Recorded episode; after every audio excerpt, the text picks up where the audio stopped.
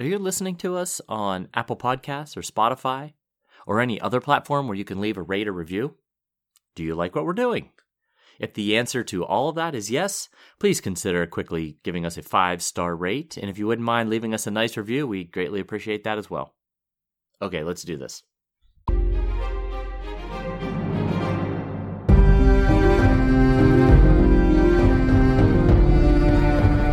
Hello, welcome to the Ghost of Harrenhal. My name's Simon. And I'm McKelly. Thank you for joining us for episode 67 of our chapter by chapter book review of A Song of Ice and Fire by George Martin. Today we'll be discussing chapter 66 of A Game of Thrones. That's Bran 7. And I bet you know what I'm about to say. I do. You but do. I, but, I, but I'm reading it. So. I have a hunch most of our listeners do as well. We're going to chat about the chapter and we're going to try not to spoil any future plot points for you. And hopefully, we're going to provide you with some entertainment along the way.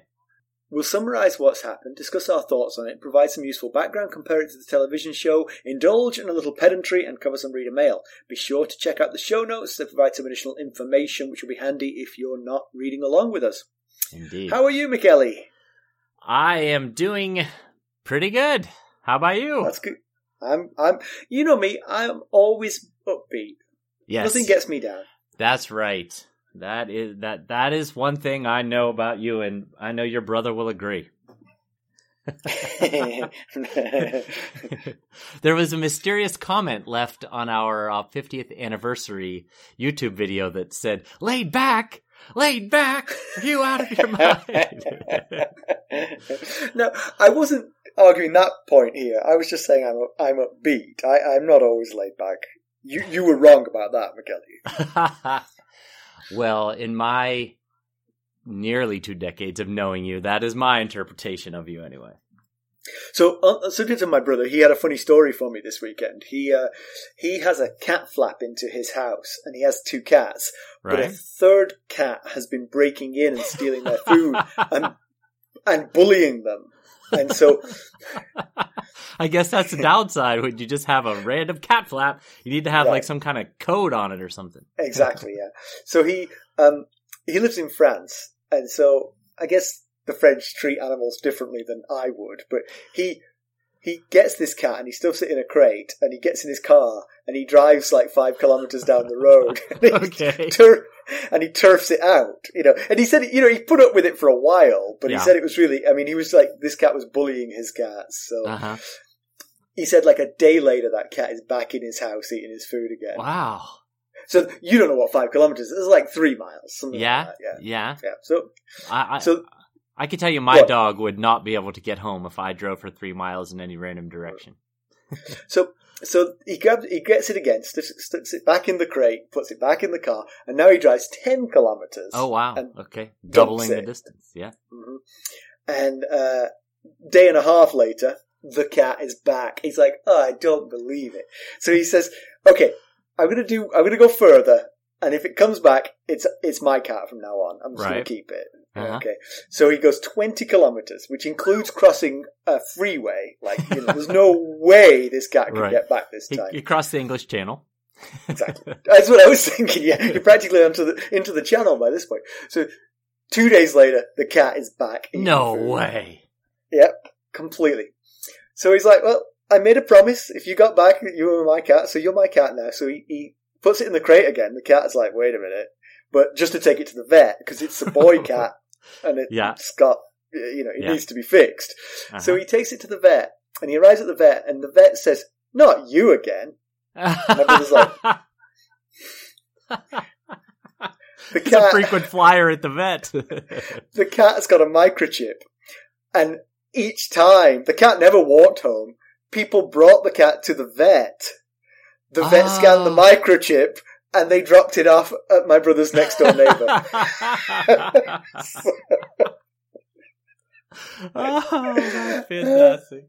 Uh, so it's the neighbor's cat. it's the neighbor's cat. my, my brother's not telling him that he's three times tried to get rid of it. if he had tried one more time, he really might have taken him across the English Channel. Oh, so man. yes, I thought you'd like that story. I do indeed.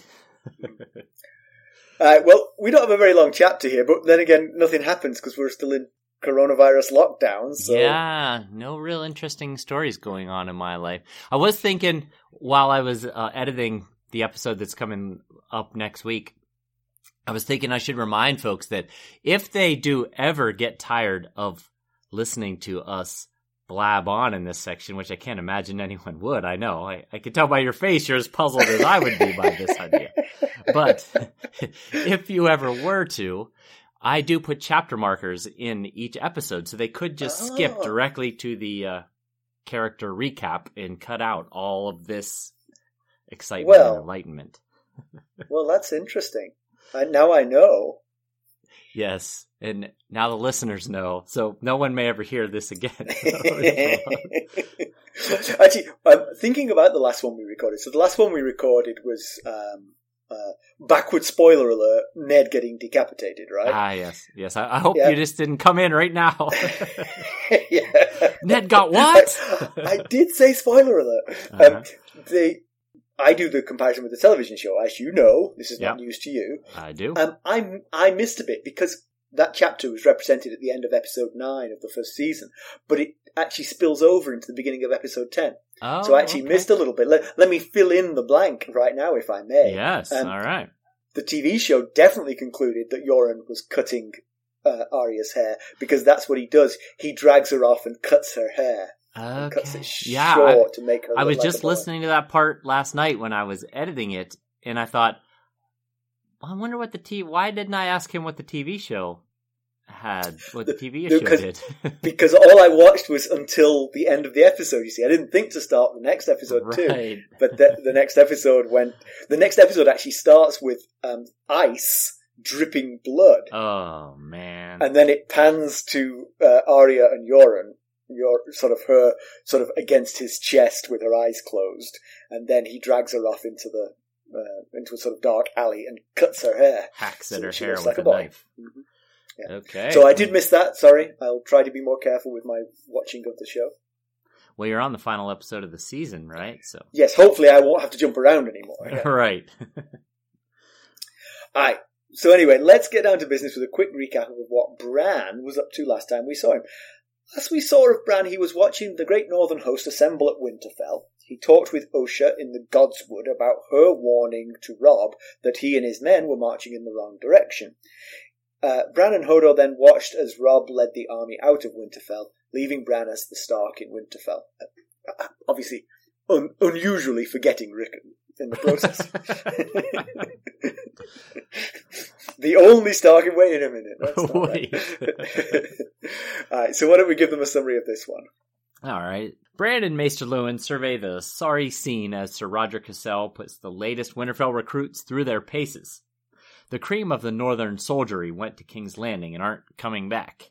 Tier 2 are with Rob, so now it's the dregs, but the walls of Winterfell need be manned. Maester Luwin is using a telescope to inspect a red comet that has recently appeared. Bran recounts his dream of the night before, in which the three eyed crow took him to the crypts under Winterfell, where he met his father. Bran's father, not the crow's father. We don't know who that is. Glad you cleared um, that up. Uh-huh. On waking, Bran tried to visit the crypts, but Hodor was too scared to go down there. Luwin's not worried by the dream, but they decide to go down there with Osha, who's no longer chained. and she can carry Bran. As they walk past the Stark tombs, Bran gives Osha history lessons. And when they reach Ned's tomb, a monster leaps out of it and attacks Luwin. Bran sets Summer on the monster, and the two fight. Rickon then comes out of the tomb and calls Shaggydog, whew, it was not an undead Stark, thankfully, uh, to heal. Luwin has a nasty wound on his arm, and both wolves are bloodied. Rickon was down there because he had the same dream as Bran. They head up to the Maester's tower to patch up Luwin, who tries to explain away the shared dream, but Osha is ready to believe that the boys have intuited something. This leads to a long discussion about the children of the forest, who often uh, were able to understand and read each other's dreams, um, in which Luwin shows and gifts obsidian or dragon glass arrowheads to the boys. These were forged by the by the children of the forest. The tale is cut short as the two direwolves suddenly begin to howl. A raven has arrived, and Bran and Rickon hug. The news is what all feared it would be. We'll be right back. Hello, friends. Are you ready to make some unforgettable memories? Well, if so, consider the Marriott Bonvoy program. Discover the perfect destination for your summer getaway and unlock exclusive deals on luxurious accommodations. With our affiliate partnership, you'll enjoy unbeatable savings and a seamless booking experience. Don't let summer slip away. Visit Marriott Bonvoy today and make this vacation season one for the books. Use our Ghosts of Harrenhal affiliate page to check it all out and buy Bonvoy points or give some as a gift. The link to our page is in the show notes. Yeah, so um, yeah, given given that the the central um, the central action of this chapter actually happens in the previous chapter, we don't have an awful lot to discuss here. Right. The, this whole what are they? What are they? Is their dream true or not? Well, we already knew it was true. Yes. we, we read about that last time. Right. Yeah. Yeah. It is uh like with a lot of Bran chapters, there's not a ton to talk about yet with his stuff. It's more, you know, a lot of times with the with the younger kids, it, it there's not. No, that wasn't the case last week with Arya because No, obviously she yeah, was seeing. There was quite a lot of action in that one. Yes. yes, More than I needed. right. Well, one thing I will say just before we start actually is that I'd completely forgotten about the red comet. This this comet and and reading up on it, it's it's fairly substantial. It's like it's brighter than the moon, so visible in the daytime, yeah, and uh, covered half the sky. Some reports said anyway. I So a wonder if it serious is at this point because it's newly on the scene. You know your comets, sir. They they get brighter. They don't appear at their brightest and then disappear. They get brighter and then then they get less bright as time goes on. Look at me with my knowledge. Um, the comet is known as, not in all parts, but it is known as King Joffrey's comet because it coincided with his coming to the throne. right? Yeah. I'm sure it's got various names in various locations. It does. Yes, obviously. In Essos, for instance, they don't call it King Joffrey's comet. Could not care less about King Joffrey or his comet. and I think in the north, they'll never call it King Joffrey's comet. right. They might call it Ned's comet. Yes. Uh, so the the first thing that struck me at the very beginning of the chapter is that it's rather worrisome. So basically, uh, as we mentioned in the summary, Sir Rodrick is trying to condition what few recruits he could muster up to try and create some sort of household guard for the for Winterfell and the Starks, and it's not going very well.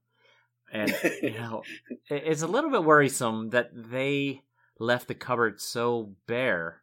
And it, it thankfully Winterfell is surrounded by miles and miles of northern land. It's um, it's got We- that going did- for it. We did talk about this, didn't we? I think when the Northern Army was leaving, the last Bran chapter, we talked about this a little bit. That Yeah, that Winterfell is pretty much undefended, other than by its being deep in the heart of the North. right.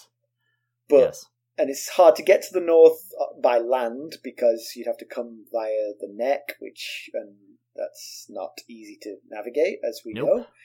But you could sail around it, yes, and all of the towns and beaches of the north are empty because everyone's gone off to fight in the south. So if Yeah. you wanted to, there, this is a vulnerability for the Starks, which that perhaps they haven't thought through.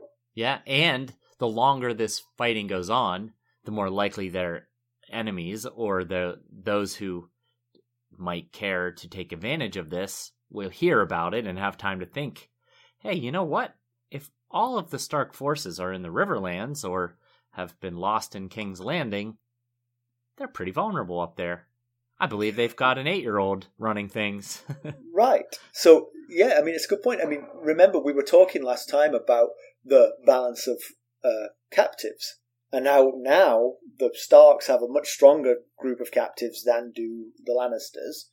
Well, the Lannisters could equalize this by sending a raiding party up here, Yep. grab grab the one remaining Stark, Bran, oh, wait. Away, and that might help to redress the balance that they uh, let slip away last time. Yeah. You wonder, I mean, Ned's pretty heads up guy. I guess he felt like, oh, man. You're a monster. I am. What terrible thing for me to say about poor Eddard Stark. He's a pretty smart guy, but I guess when he left, he felt like he was leaving plenty of uh, soldiers behind to defend Winterfell. Right, he was. Yeah. he was taking the cream of the crop because he was leaving the huge crop behind. But now Right. that huge crop is no longer in the north. So. Yeah. Remember in Cat 2, when Cat was trying to convince him to go south, uh, when he and Luwin and Cat were talking, he referred to going to King's Landing as a uh, nest of adders. So I guess he felt he needed to have his cream of the crop there to keep him safe. But as we see, Yeah. not many people left now. But one thing Rodrick said that made me laugh, he was he was uh, disparaging the the uh, new recruits, and he said that some of them were fighting like like geese, like you peck him and he pecks you back, and and one of the recruits laughs and he says, "You, you laugh, huh? That's funny. You fight like a hedgehog." And I thought that doesn't seem too bad. Hedgehogs have pretty good defenses and a pretty effective offense. you know, Well, well, I, th- I- I think I think you're giving them a bit too much credit. They're, they're good defensively, but I don't think they actually run around trying to spike you. I think they just curl up and hope you are deterred. go away. I did look Yeah. it up. Some of them do throw themselves and their No. quills at you. Yes. Get I out. looked it up last night before I. Well, I was Uh, thinking well- about this. I do apologize. What do I know? what What did I know beforehand? And who knows? It was a Wiki- Wikipedia page. It's not like I have uh, spoken to a zoologist about it. Hedgehog lore. Thank you. Yeah. But um, but actually, I, I don't think geese isn't that bad either. I mean, have you ever sort of like been attacked by a goose? It's absolutely Uh, terrifying. Do you remember when one of our colleagues got attacked by a, goose in the parking lot of our building? No. It was a, a, a colleague whose first name begins with a T, and uh, office was on your hallway there. Uh, she was she was trying to get you know how the geese get because we've got a big lake right by our buildings, Uh-huh. and uh, he the male goose I think was protecting a, a female goose that must have been getting to, ready to uh, hatch some geeselings, and and he charged her and knocked and she was backpedaling and fell over. I don't remember this story. That's awesome. Well, they are. You see, Rodrick is totally wrong. exactly. al- Hey, if they had a bunch of geese and hedgehogs, they might be better off than he thinks.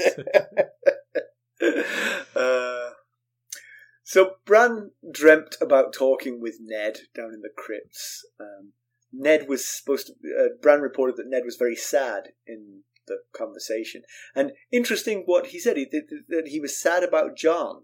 Yeah, and that's not the first time we uh, we've very recently heard about Ned being sad about Jon when he was down in the dungeons. Uh, I, the line was, "The thought of Jon filled Ned with a sense of shame and sorrow too deep for words. If only he could see the boy again, sit and talk with him."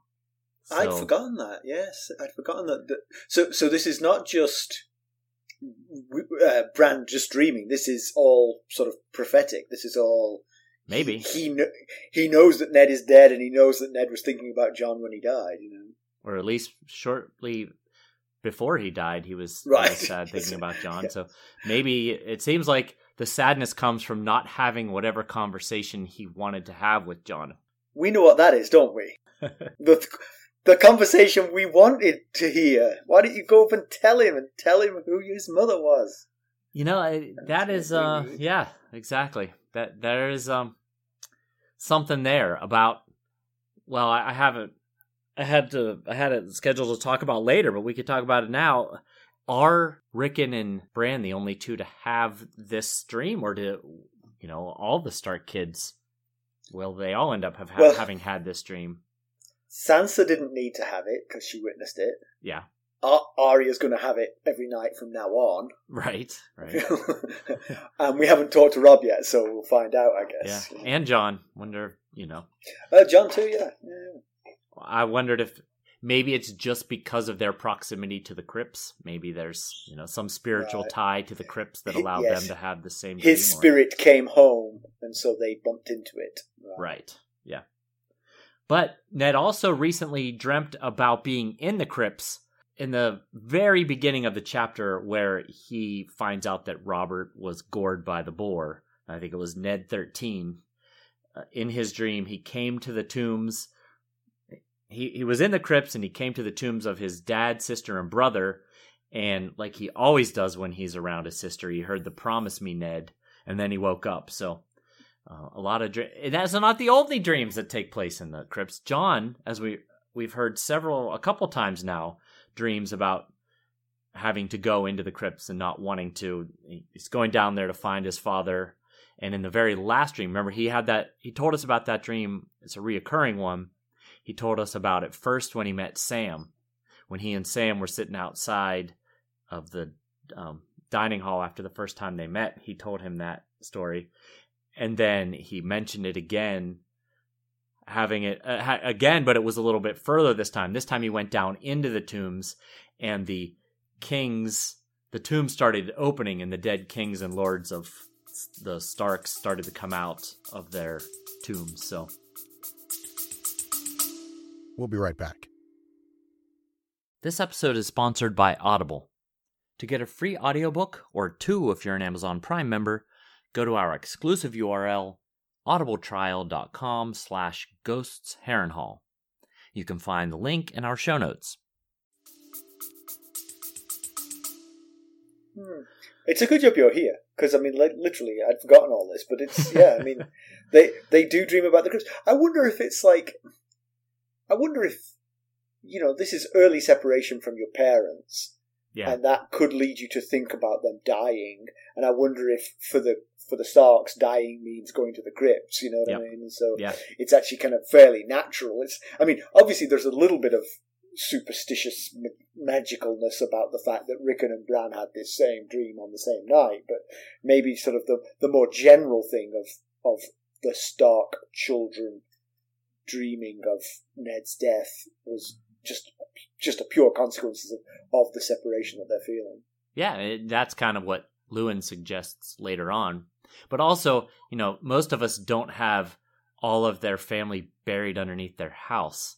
So, you know, that that connection to their dead family members might be something that causes them all to frequently dream about about being in these crypts. Most of us law-abiding citizens don't have our families buried under the house. it's true. Yep, yep. I uh, can't say we all don't, but most of us don't. But yeah, you're you're right. So so um, there is something about Jon in particular in the crypts, and uh, it's more than just he he dreams of the crypt. He dreamt of the crypts before Ned died. Right. Whereas Frequently, whereas according to yeah, him. whereas Rickon and Bran, it's definitely connected to their father's death. Yeah. I don't know that we have yet enough pieces to put to solve any puzzle about why Jon dreams about the crypts and why Ned is in the crypts thinking about Jon. But, you know, maybe it's just something we can keep pointing out as we see it and keep collecting the the pieces and see if we get a big enough Yeah, but but whatever it is, yet. it's definitely it's definitely overlaid with his being a bastard. You know, I mean that's Yes. that's that's the overlay. Is he, is he entitled to a place in the crypts? You know, Yeah, very much. Yeah, He's a- that could a definitely be Snow, yeah, not a confusion Stark. about his parentage and yeah. you know the crypts are kind of like a stark family history down there and you know his feeling of inadequacy and whether or not he belongs yeah, Yeah. i could see that So when this chapter started, I was I was interested that Bran was having another another part of this chapter was Bran's dream and how Bran seems to be a lot of Bran chapters are about the dreams that he's having and his interactions with the three eyed crow and what have you.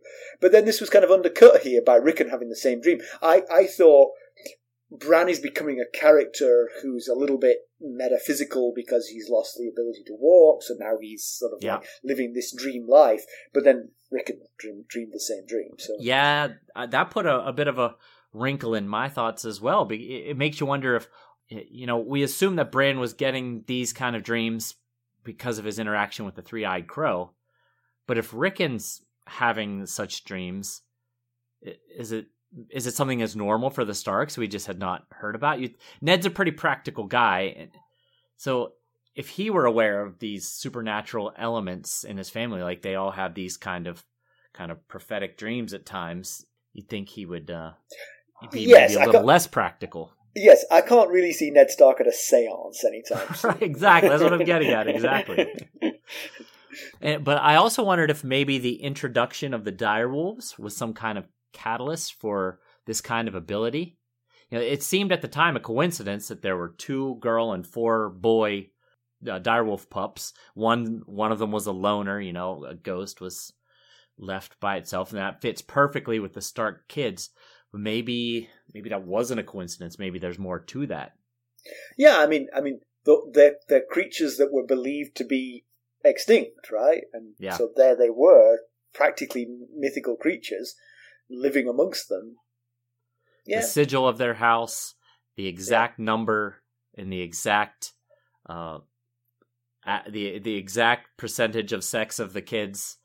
Uh, so maybe it is more than just a coincidence, and uh, maybe there's maybe these kind of dreams for the Starks are related to increased uh, others movement in the you know, north of the wall. Right.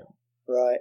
Yeah, I mean, I mean, right back in the in the first uh, Bran chapter when uh, when we met the direwolves, they were talking about that being, uh, you know, a a, a- a sort of historical thing that the Starks had direwolves in in ancient times when they also dealt with Grumpkins and Snarks from beyond the wall. right. Yeah. Yeah. And I I was also thinking maybe this comet, you know, th- this comet seems to coincide with, you know, new things happening, or maybe uh, it's messing with things. Yeah, I mean, the, the fact that it's blood red definitely sort of like gives it a, you know, you you've got to think that the that the after that crow arrives telling the raven arrives telling you that your father's been beheaded. The next time you look up and see that red comet, that's going to make an association in your mind as well. Yeah, exactly. So I don't know. I, like you. I thought Bran was special with his dreaming, and now Right. Rickon is having the same dream, and that makes me wonder. But but maybe that's just this one dream. Maybe Bran will Yeah. continue to be special with his dreams. You know. Right. But uh, but once the once it transpires that the two boys have had the same dreams, even Luwin, who issues all of this uh, fantastical nonsense, is pretty shaken by the fact. He, and he, like you said, he tried to explain it by saying both of them miss their fathers. It's natural for them for, for them to have these concerns. Yeah. But uh, it's just you know then a raven shows up and says exactly what they were saying in their dreams and i just wonder as a man of science how that will affect him if he if he will chalk it up to mere coincidence or if that will affect his perception of things maybe he will have uh, a more open mind when it comes to supernatural type stuff can, can I take the role of Maester Luwin for a moment? absolutely I, I, I see myself as a as a man of science. i, agree I, yes I, I I don't think of myself as very superstitious or anything like that. If I was Maester Luwin here, I would be like, "Oh my god, these boys foretold what happened." right and if a raven didn't arrive yesterday that I missed and they got, this is really spooky. That's how I would be. Maybe they've been punking him. Maybe they wrote the letter, put it on a raven. this raven seems beaten up. It looks like it's been mauled by a direwolf. Nothing to do with us, Luwin. yeah. And the handwriting, it's awfully like yours, Rickon. Looks a bit like a four-year-old's. Yeah. So yeah, I, I, I would say for sure. I mean, there's there's being someone who. Uh, I mean, what is a man of science? A man of science is someone who wants evidence to believe things. You know. Yeah. Well, there's evidence right here. Right. Pretty strong evidence. You know. Yes, absolutely. You know, he and Osha have been going back and forth this, you know, this whole chapter. They keep going back and forth about the existence of the children of the forest, whether they're gone or Osha says they've just gone into hiding in the north. And, you know, we were talking before, I, it was the last Bran chapter about uh, how Osha claims that there's giants currently existing in the north and that we had said, you know, if their giants are as prevalent as Osha claims they are, that Maester Aemon would likely have heard from some of the Night's Watch scouts about sightings or some kind of evidence and mentioned it to the Citadel that, hey, we're getting evidence that the giants still exist up here. So, you know, Right. maybe maybe this will open his eyes to maybe Osha's right about uh, the other supernatural beings as well. Yeah, yeah, it's difficult though because I mean she is she is an unlettered savage, Right. you know, yes. it's, and and probably for Mm. everything that she believes in that she's seen, she believes in things that she's heard about, you know. Right. And so picking those apart, Yes, exactly. As a man of science, he would need to see more than just her saying, "Well, I'm telling you, there's also children of the forest and giants." I'm just saying, yeah, yeah, yeah. Um, you, the note here has just made me laugh. the children of the forest would be harder to spot than the giants. Uh, yeah, I was thinking about the, you know, if there's giants up eh, north of the wall, you would think that the knights, members of the Night's Watch, might have seen some evidence. It would be much harder for that to be true for children of the forest. They Very true. Very they're smaller and they probably blend in a little better. Yes, yes, indeed. Um, so o- Osha has been the, her chain's been removed, but the shackles, which is the bands around her ankles, have have been kept in place. But the chain is gone, so she's free to move around, but has a constant, probably annoying reminder that she is uh, Yeah, active. I, I found that uh, it was a little bit um, trustworthy of Luwin to allow her to carry Bran down all the stairs, you know, down into the crypts with those shackles around her legs. You get tripped up, they would all go, you know, both go for quite the spill. Presumably, they don't have anything dangling; they're just like clasps. oh, you don't think they're connected by the? No, no, that's Okay. the bit that's been gone. The chain is gone. You see, oh, she's, Okay. she's got the clasps, but nothing connecting them. Yeah, I was that would thinking be her arm, like there was something connecting to her arms that had been removed. She just No, got no, like no. the the metal around her ankles. Exactly, gotcha. exactly. Yes, that wouldn't be trusting. That would be silly. I thought- you, with, you with your feet tied together, carry this child down those stone stairs. That makes much more sense now. I was thinking, wow, that is really dangerous, Luwin. Come on. so um, she gets a lot of Stark history while they're down in the tombs, including the story of Lyanna's death, which she thinks is very sad because it is. Um, but Yeah. she thinks that the empty holes that are waiting for the Stark children are even sadder, and she might have a point She, there. yes, yes. We we talked about that before. Yeah, yeah. The Starks are ever so practical, but Yeah. that's kind of grim. Well, why why don't you dig six or seven holes? Just you know, just so you don't have to come down and do it later. It's chilly down here. I think it was the very first Ned chapter we talked about how grim it was to already have those holes dug ahead of time. And, and Bran mentions though that um, Lyanna and Brandon are not supposed to have statues when when he's giving this history lesson as they walk through. And I think we also mentioned this in the past, but Yeah, the did, yeah. statues are only for kings and lords, you know, Starks that were kings and or lords. Um, and but Ned loved them so much that he had statues put in anyway. Can I just And- say that that is a little bit non-Ned like? That's a little It out is. of character for Ned Stark. You're right; it is a little bit out of character. I like it.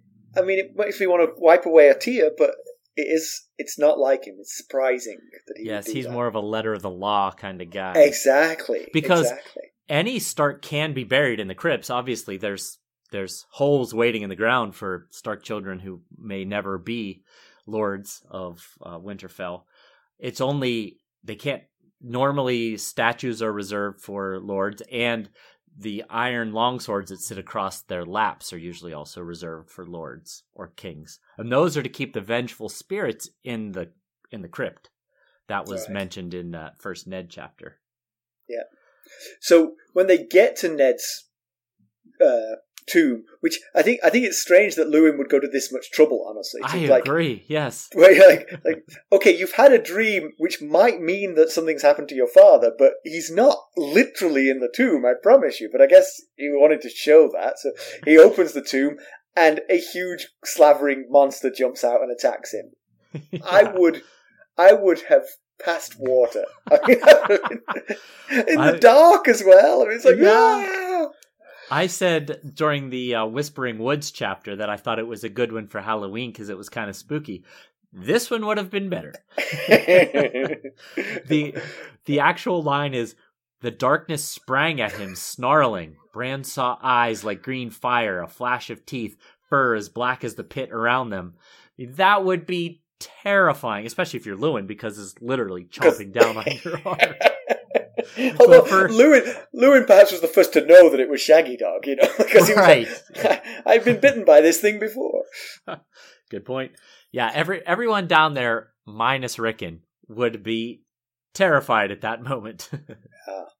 But um, so so Bran sets Summer on whatever it is. I think before he knows that it's Shaggydog, he says right. Summer. You know, Summer goes and attacks it because so that, Summer was uh, Summer wouldn't go down. Summer stayed back at the top of the stairs. He refused to come down with them uh, until Bran ah. shouted for Summer, and then Summer came uh, rushing to their rescue. I, I, I forgot that. Yes, that's right. I thought he was just there by his heel, but yeah, you're right. But that's then strange now because because I would have thought that Summer would have been aware of Shaggydog's presence down there by smell. I agree. Yes. Yeah. Or and maybe I... that's why he didn't want to go down. oh no! There's a jump scare waiting for you. jump scare, I like it. But but what what interested me was when the two wolves fight. Eventually, Rickon comes out and says, "Shaggydog," and Shaggydog comes to him. So it's like he has trained him, right?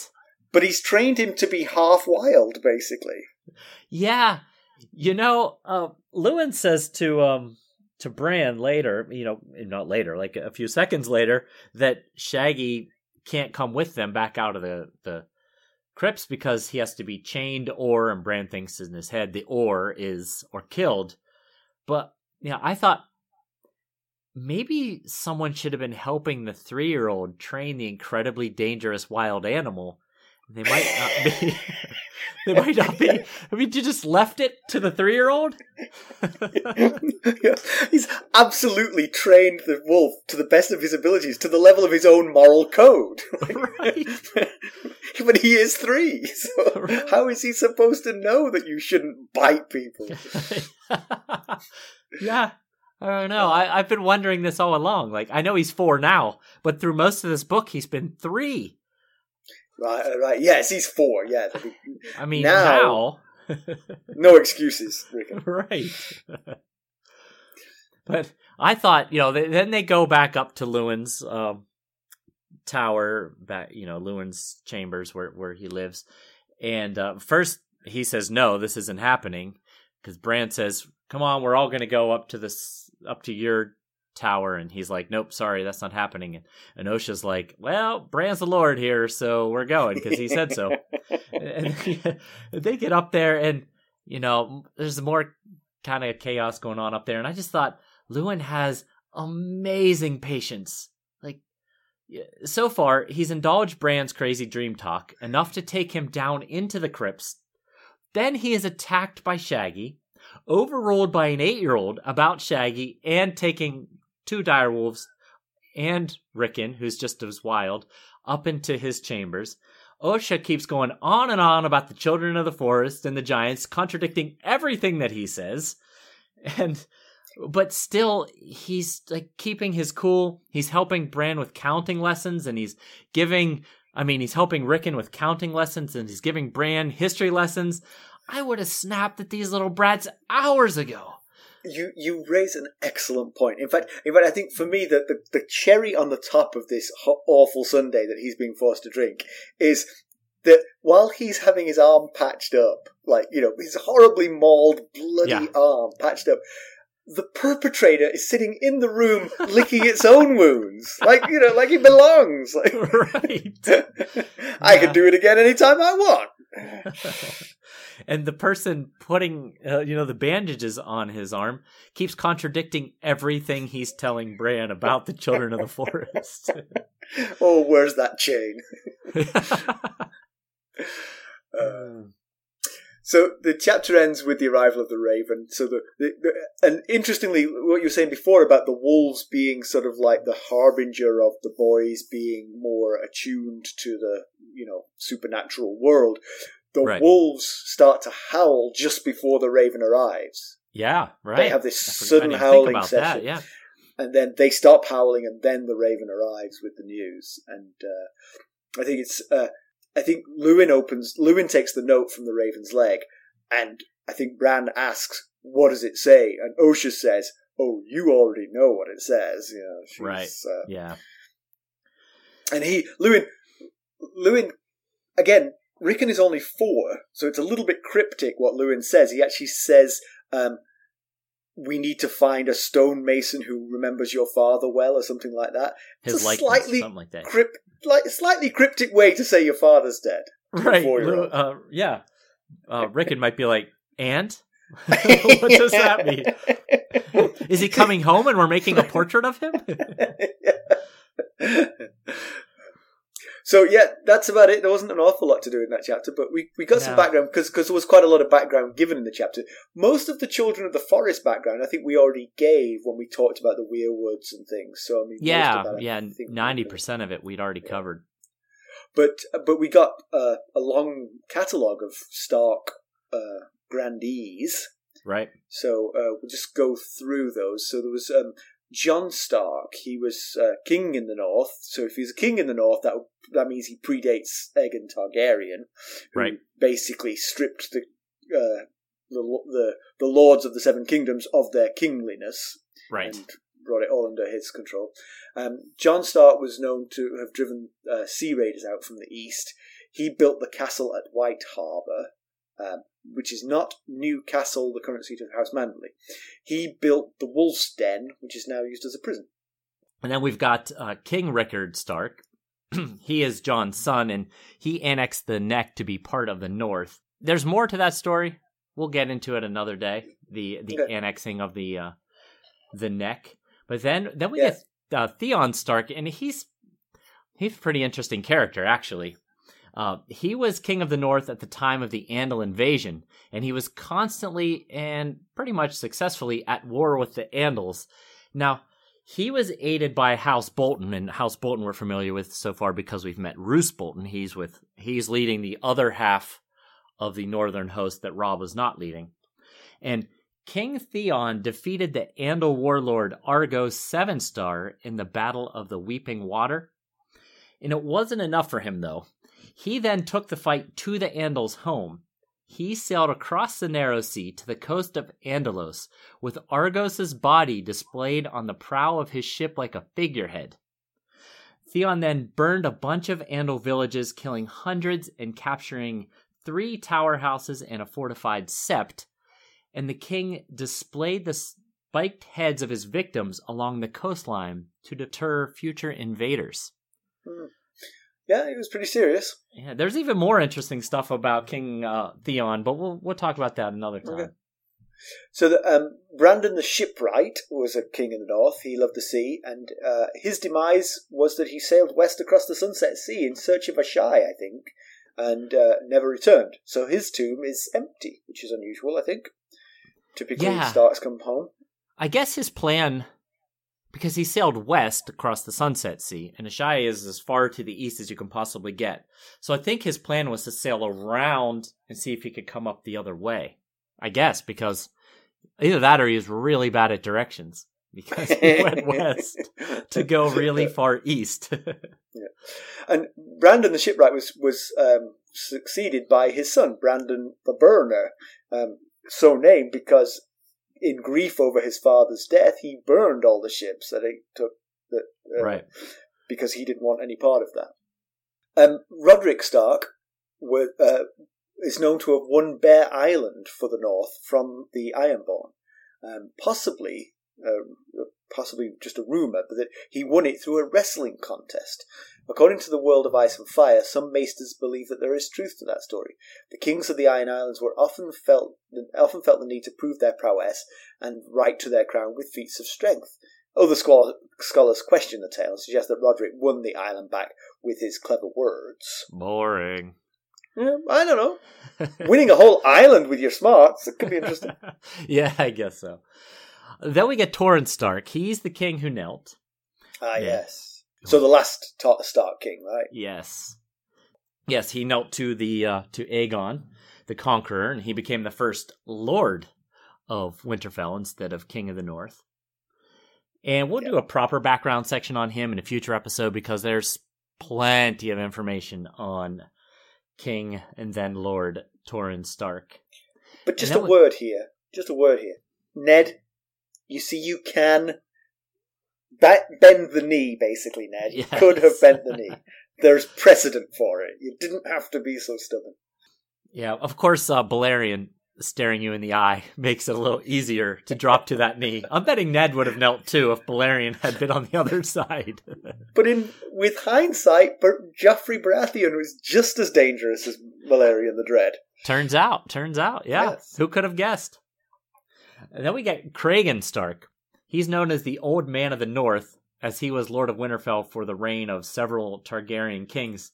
And there's there's good info uh, for a proper future background section on him as well. But one detail that I found particularly interesting is, according to a wiki of Ice and Fire, Cregan was born in 108 AC. That is pretty well known.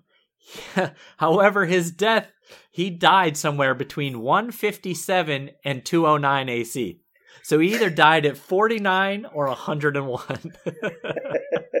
I found that to be rather interesting. Here's their philosophy if you're, you're interested in. Uh, Cregan had a son die in one of the final battles during the conquest of Dorne. This battle occurred in either 157 or 158 AC. The, the son was Cregan's heir at the time, indicating that Cregan still ruled Winterfell, so he was still alive. So, Cregan died in 157 or after. Also, Cregan was succeeded as Lord of Winterfell by a son who died at the latest in 209 AC. Therefore, Cregan could have technically died in the same year as this son, but not after, meaning that 209 is the latest possible year of the death for Cregan. So, he was either 59, he was either 49 or 101, somewhere in between. This, that's like the story of. uh, Did, did you see the stat about Bernhard Langer, the golfer, this week? I did not. So he, he played in the Masters and he made the cut, you know. Yeah, He, he did, very did okay. Um, he has now played in major tournaments against t- two players born 100 years apart. Oh, wow. His first major tournament, uh, he played against a guy who was born in 1902. Guy was 74 at the time. I don't even remember the guy's name. But in the was Masters this Gene week, Sarazen? yes, that's the name. Yeah, very good. Look at you and your golf. Uh, in I the was Masters a this week, professional golf writer once upon a time. Right. in the in the Masters in the Masters this week, he played against a guy born in 2002. So he's he's now Wow. played in. what a cool that- stat! Isn't that crazy? That is. That's really Look neat. at me with my with my golf stats for you. Yeah. So, so there you go. You see, so Bernhard Langer died somewhere in between 1902. but that, that is interesting. So, so Bran also talks about his grandfather, but he gets some of the information wrong. Right? He, he tells He does, Osha that his grandfather Rickard was beheaded by Aerys Targaryen, Right. but He was. Uh, there is a the whole revelation to how Rickard and Brandon died, and we'll let the story tell us that, but it wasn't beheading. I'll say that. uh, interesting. So I, I found that that, uh, interesting. Obviously, uh, George Martin must have known that, so he must have just thought, you know, this little kid probably might not know exactly how his grandfather died. He just figured it was beheading. So Or you found rock solid pedantry. One or the other. The same. I'm gonna bet that he knew, but it's possible, I guess. Uh, the other two people that uh, Bran talks to Osha through are Lyanna and Brandon Stark, and we already know them pretty well. Right. So the other the other uh, background in this chapter is about the children of the forest. We've preempted Luwin a bit on this one. We know that their green seers carve the faces in the weirwoods and can use those faces to see from afar. We know that they, when they encountered the first men who'd crossed the land bridge from Essos, they fought wars with them and eventually used their magic to break that land bridge. A truce was called that kept the peace for 4,000 years. The pact, that, that truce marked the end of what's known as the Dawn Age and the beginning of the Age of Heroes. The arrival of the Andals between two and th- 6,000 years ago and the Faith of the Seven ended that truce. The Andals destroyed the Godwoods and uh, what the remnants of the children of the forest were forced to flee. Only in the north did the first men defeat the Andals, courtesy of oh, well, I should remember this. We just talked about it two minutes ago. Which which? Stark fought the Andals? No, which which Oh, oh. Stark for? It was uh, Theon, Theon. Stark. Yes. Got it. Just in time. um, uh, so only in the north did the first men defeat the Andals. Uh, they threw back every army that tried to cross the neck at Moat Cailin. All that being said, though, the oldest records of the first men, along with records from maesters that claim to have lived among the children of the forest, suggest that men have lived in the mouth of the Honeywine, which is where Oldtown stands, since the Dawn Age. And a maester named Jellicoe suggested that the settlement at Whispering Sound began as a trading post where ships from Valyria, Old Ghis, and the Summer Isles could resupply and trade with what is referred to as elder races. So I thought that was pretty uh, pretty neat detail. And the elder races could be the children of the forest, I guess so. Or- Yeah. Yeah. or or men Or- that predated the first men. Maybe I I don't know. It just just said that, but yeah, could have been some children of the forest type stuff, or it could have been other races of uh, humanoids. I don't know. This this is shrouded in mystery of, of thousands of years. So Right. Yes. Oh, I- our not being quite sure is forgivable. I feel. So in comparison with the television show, this is this is actually a very quick scene in the television show because it, we skip Luwin and Bran watching the uh, fighting. Rodrick Cassel is not in this scene at all. Uh, we see the first part of Bran's dream where he's following the crow towards the crypts, um, but then it cuts to Osha carrying him down to the crypts. Um, the history of the Starks is just grandfather Rickon and Aunt Lyanna. The TV Okay. show is cutting to the chase. Yep. Um, Shaggy attacks Osha, who drops Bran, but also her torch, and the torch kind of keeps Shaggy at bay, so he doesn't actually savage her. Oh, okay. Wow, that's very. He's- he I bet Luwin up- would prefer this option. yes. First of all, he wasn't there, and second of all, nobody got there. Um, right. when they're leaving the crypts, well, I mean, uh, Rickon comes out of the crypt, obviously, and says, you know, he had the same dream. When they're leaving the crypts, Osha's the one trying to be rational. She's saying, you both miss, miss your father, it's only natural, sort of Oh, thing. wow, she is okay. not. Yeah, yeah. She's the voice Uh, of reason. here. But, right, but as they leave the crypts, just as they come out of the crypts, they see Luwin across the yard, and he already has the news. He looks stricken and okay. sort of uh, he's holding a piece of paper. So it all the whole thing takes less than two minutes in the TV show. Okay. Hmm. Same. Uh, ultimately, the same end, just different way of getting there, I guess. Yeah, yeah, yeah, yeah, yeah. Pedantry. How in the heck did Rickon get down in the crypts? And Why did he it- find the grave in the pitch darkness? Oh, yes. I mean, I know he's four and a Stark, so he's basically a man grown. But still, even an adult would have trouble navigating cave darkness. Uh, he, But- he surely he's too young to be firing up his own torch and one. You know, he can't be much bigger than the torch as a Yeah. four year old. but he might he might have had the torch to get down there, and he might have gone out when he got there, and so then he got into the tomb to sort of sleep or something yeah, maybe he mu- because he's Rick because he's Rickon. he's Maybe he maybe maybe he lives down there. I mean, we don't know where he was prior to this. right. He might have been down there for ages.